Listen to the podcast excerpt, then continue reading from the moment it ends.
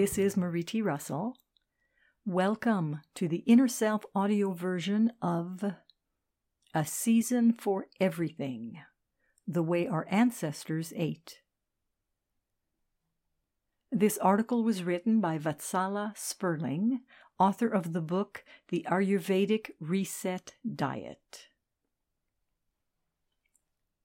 Cultures on every continent around the world have a collective memory of a time when their ancestors were hunter gatherers and lived in the forest as part of nature itself. The Aborigines of Australia, for example, were known to have lived a bucolic hunter gatherer lifestyle as recently as the early to mid 1800s until they were forced to relinquish their way of life.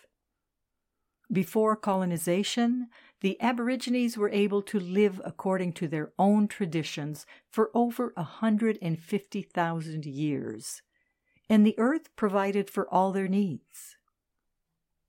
They lived in it lightly, in complete harmony with the seasons and cycles of nature. The hunter gatherer lifestyle of the Aborigines was completely dependent on the seasons, which affected the availability of their food. They lived as an integral part of nature and did not think of themselves any different from the plants and the animals in their environment. All the natural resources belonged to nature. No one owned land, cash, or any other personal property. Trusting that nature will provide. These hunter gatherer tribes so completely trusted nature to provide for all their needs that they never felt the necessity to hunt and gather even an ounce more than what they could eat in one meal. They didn't overeat, hoard, store, process, ferment, preserve, or freeze their foods. They took only what they absolutely needed for survival fully trusting that nature would provide their next meal. The Aborigines actually spent very little time hunting and gathering. Once they had eaten, they spent the rest of their day conducting elaborate ceremonies to mark seasons, respect their ancestors, and honor rites of passage, telling stories, dancing, singing, relaxing, and creating abstract art about their ancestral history and the power of their land. They spent their time in quiet contemplation as well as playful interaction with their clan members. They also created rock paintings in their holy sites describing the stories of creation that they had learned from their elders. This natural, peaceful lifestyle respected the earth and nature, and in their 150,000 years of existence, the Aborigines did not deplete, decimate, or destroy their land.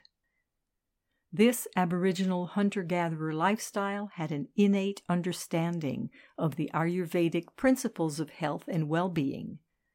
In fact, Ayurveda was their way of life. Settling down in one place. While the ancient Aboriginal tribes were living an idyllic life, totally in tune with nature and her rhythm, farming and animal husbandry practices were beginning in the Indus Valley about 1.7 million years ago, according to the Vedic timeline. People were beginning to settle down in one place, cultivating land and raising domesticated animals that could be used for agriculture and meat production required that the farmers take ownership of land remain in one place, and tend to their land and livestock. During these times, people hunted for some of their foods and also did subsistence farming. They tilled small pieces of land, planted crops, vegetables, and fruits native to the region, and raised animals for meat and labored in their own backyard. Essentially, their piece of land provided for the farmer and his family everything that they needed. Although this small scale hunting, farming, and animal husbandry was contrary to the hunter gatherer lifestyle, it was still in tune with nature's rhythms. The farmers had to respect the laws of nature. they couldn't grow apples in summer and squash in winter. Nature, land, and the resources that they had were used but not exploited. But the population grew, and this lifestyle of hunting and subsistence farming and animal husbandry could not be sustained. To feed the masses, hunting and gathering practices were discontinued, and settled, fixed plot agriculture and large scale animal husbandry became the norm. In the present era, this progression is seen firsthand in the South American Shuar tribe in the Amazon jungle, where the reduction of natural habitat has eliminated the hunting gathering practices, and the subsistence farmer is now a professional farmer growing one type of crop.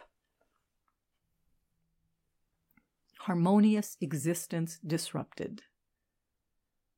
Western colonization disrupted the harmonious existence of the Aboriginal hunter gatherers. Aborigines were considered uncivilized, and anywhere from 90,000 to 2 million of them were killed as Australia was taken over by the British. Over 500 different languages spoken by the Aborigines were wiped out too. Similar events of colonization and decimation of ancient hunter gatherer cultures have been reported in North, Central, and South America, Africa, and parts of Asia. The ancient way of life that honored and integrated itself with nature has pretty much been wiped out. The most outstanding element of the Aboriginal way of life is that they ate according to the season because indeed there is a season for everything. They ate what grew on their land. Consuming locally growing, fresh, seasonal food was a way of life, and no one had to struggle to do so. Their bodies received wholesome nutrition from live, local, and seasonal foods. They didn't import or hoard food. If a particular fruit was in season, they would feast on it and enjoy this particular bounty of nature as long as it lasted. When the season was over and this fruit was not available any more, they ate the next food that was available. Because of this practice, the diversity of their diet was controlled by nature, and every meal was natural, fresh, and completely healthy. Nature prescribed fasting. Fasting was a regular practice among these ancient people and is what nature intends for us modern people as well, because we are also simply a tiny part of the complex, interconnected web of life. It turns out that this is how wild animals live in nature too. They hunt or forage, eat what they are able to get, and in lean times or after a big eating frenzy, they reduce their food intake. In these lean years, the people ate one meal a day. Fasting for extended periods of time is built into their natural rhythm. European settlers started turning the native tribes into farmers and employed slaves to carry out hard labor in the fields and mines, requiring them to work very long hours. Just to get the maximum amount of work done, they fed the tribal people and slaves three meals a day, so that they would have enough energy for hard labor. Now, the need for hard physical labor is gone from most of our lives, but the routine of eating three full meals has remained with us. The easy availability of industrially grown and processed foods, electricity, refrigeration, and long work hours all contribute to continuing the habit of three meals a day. Year round availability. Industrial farming led to the overproduction and year round availability of foods that we now experience. New methods of preparation and packaging of ready to eat foods have become a boon to supermarkets and city dwellers, and the constant supply of these foods does not depend on the season. Revolutionary industrial and scientific developments created rice varieties that grow and mature in just 90 days and the farmer can get three crops every year instead of just one. Overproduction means that if the harvested rice is preserved and stored well, it can be available year round, and thus rice has become a staple food in the country. The same is true of wheat. It's available year round because of industrial agriculture, transportation, and storage practices. The shelf life of staple and ready to eat foods is enhanced using methods and systems developed by the food industry. For better shelf life, the staples depend on the heavy use of chemicals that deter pests and prevent mold. Ready to eat or packaged foods, on the other hand, have a very long shelf life because during manufacturing, artificial colors and flavors, preservatives, and many chemicals are used to enhance taste and appearance. These foods are drowned in sugar, salt, and hydrogenated fats. From cultivation all the way through the mass manufacturing and display process, the supermarket foods are stripped of natural micronutrients, fibers, enzymes, and vitamins. An industrially grown, processed, and packaged food available in the supermarket has a minimum amount of natural nutrients and simply contains calories from sugars and fats. The industrial manufacturing process makes it possible to obtain all types of foods all year round. Every type of food is available in every supermarket in the country and in every country of the world. This is the true expression of globalization. You can buy mangoes in Alaska in the dead of winter you can buy ice cream in the Sahara, black beans in the Himalayas, and vegetable samosas in the South Pole. The food industry tricks people into believing that they are buying food. In truth, they are spending their hard earned money on industrially produced goods that are nothing but a compilation of toxic ingredients cooked, packaged, and made to look like food a city based lifestyle. A city based lifestyle also ensures that though people get tired from their repetitive routine jobs and spending time in traffic, crowds, and noise, they don't get sufficient and good quality physical exercise. Their industrial or desk bound office jobs don't allow them any time in nature or even exposure to sunlight and this increases their physical and physiological stress levels. In addition, when people eat the same nutritionally dead food year round, their body quickly learns that there is no other source of nutrition, and in order to get all the essential nutrients, it begins to depend on the consumption of greater and greater quantities of the same monotonous food. What is lost in quality is replaced with quantity. The modern lifestyle supported by the industrialization of food production is in fact 100% opposite to how our ancestors lived. It has nothing to do with season or locality. It's produced and sold for profit, and it's purchased out of fear of not having food available for the next meal. It's preserved using chemicals, shoved into the fridge and freezer and overcooked, microwaved, baked, fried, refried, heated, and reheated a countless number of times.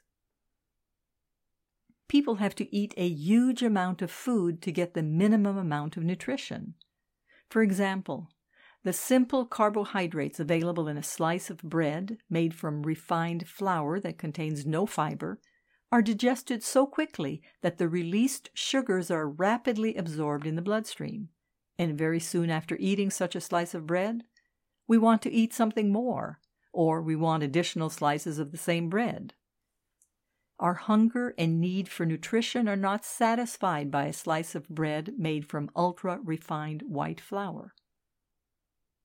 On the other hand, a slice of bread made from unrefined flour has natural fibers that take much longer to digest. As a result, the sugars from digestion of the bread's carbohydrates take much longer to absorb fully in the bloodstream, and we don't feel hungry soon after eating such a slice of bread. The bottom line of industrial manufacturing of food is profit for the manufacturer and loss of seasonability and local natural, wholesome food for the consumer. It is not a win win situation.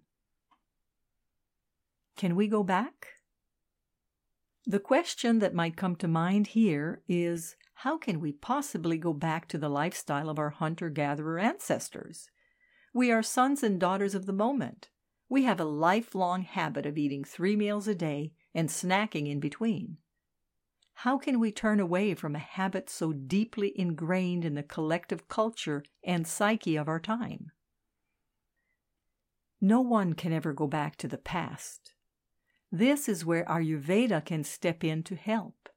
The Ayurvedic techniques allow you to start your own program now, in this present moment, to help your body heal.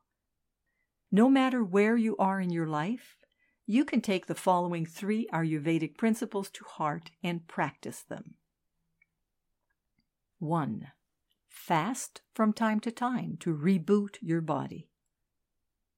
2.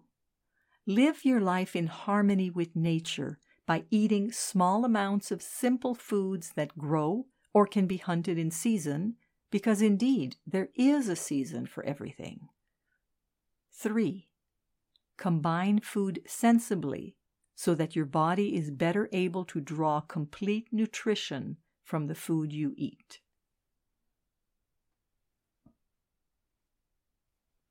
This article was written by Vatsala Sperling, the author of the book The Ayurvedic Reset Diet Radiant Health Through Fasting, Mono Diet, and Smart Food Combining. The article was narrated by Marie T. Russell, publisher of InnerSelf.com. We hope that you have enjoyed this article. For over 30 years, we at Inner Self have sought to encourage new attitudes and new possibilities. For more inspiration, visit us at innerself.com. Thank you.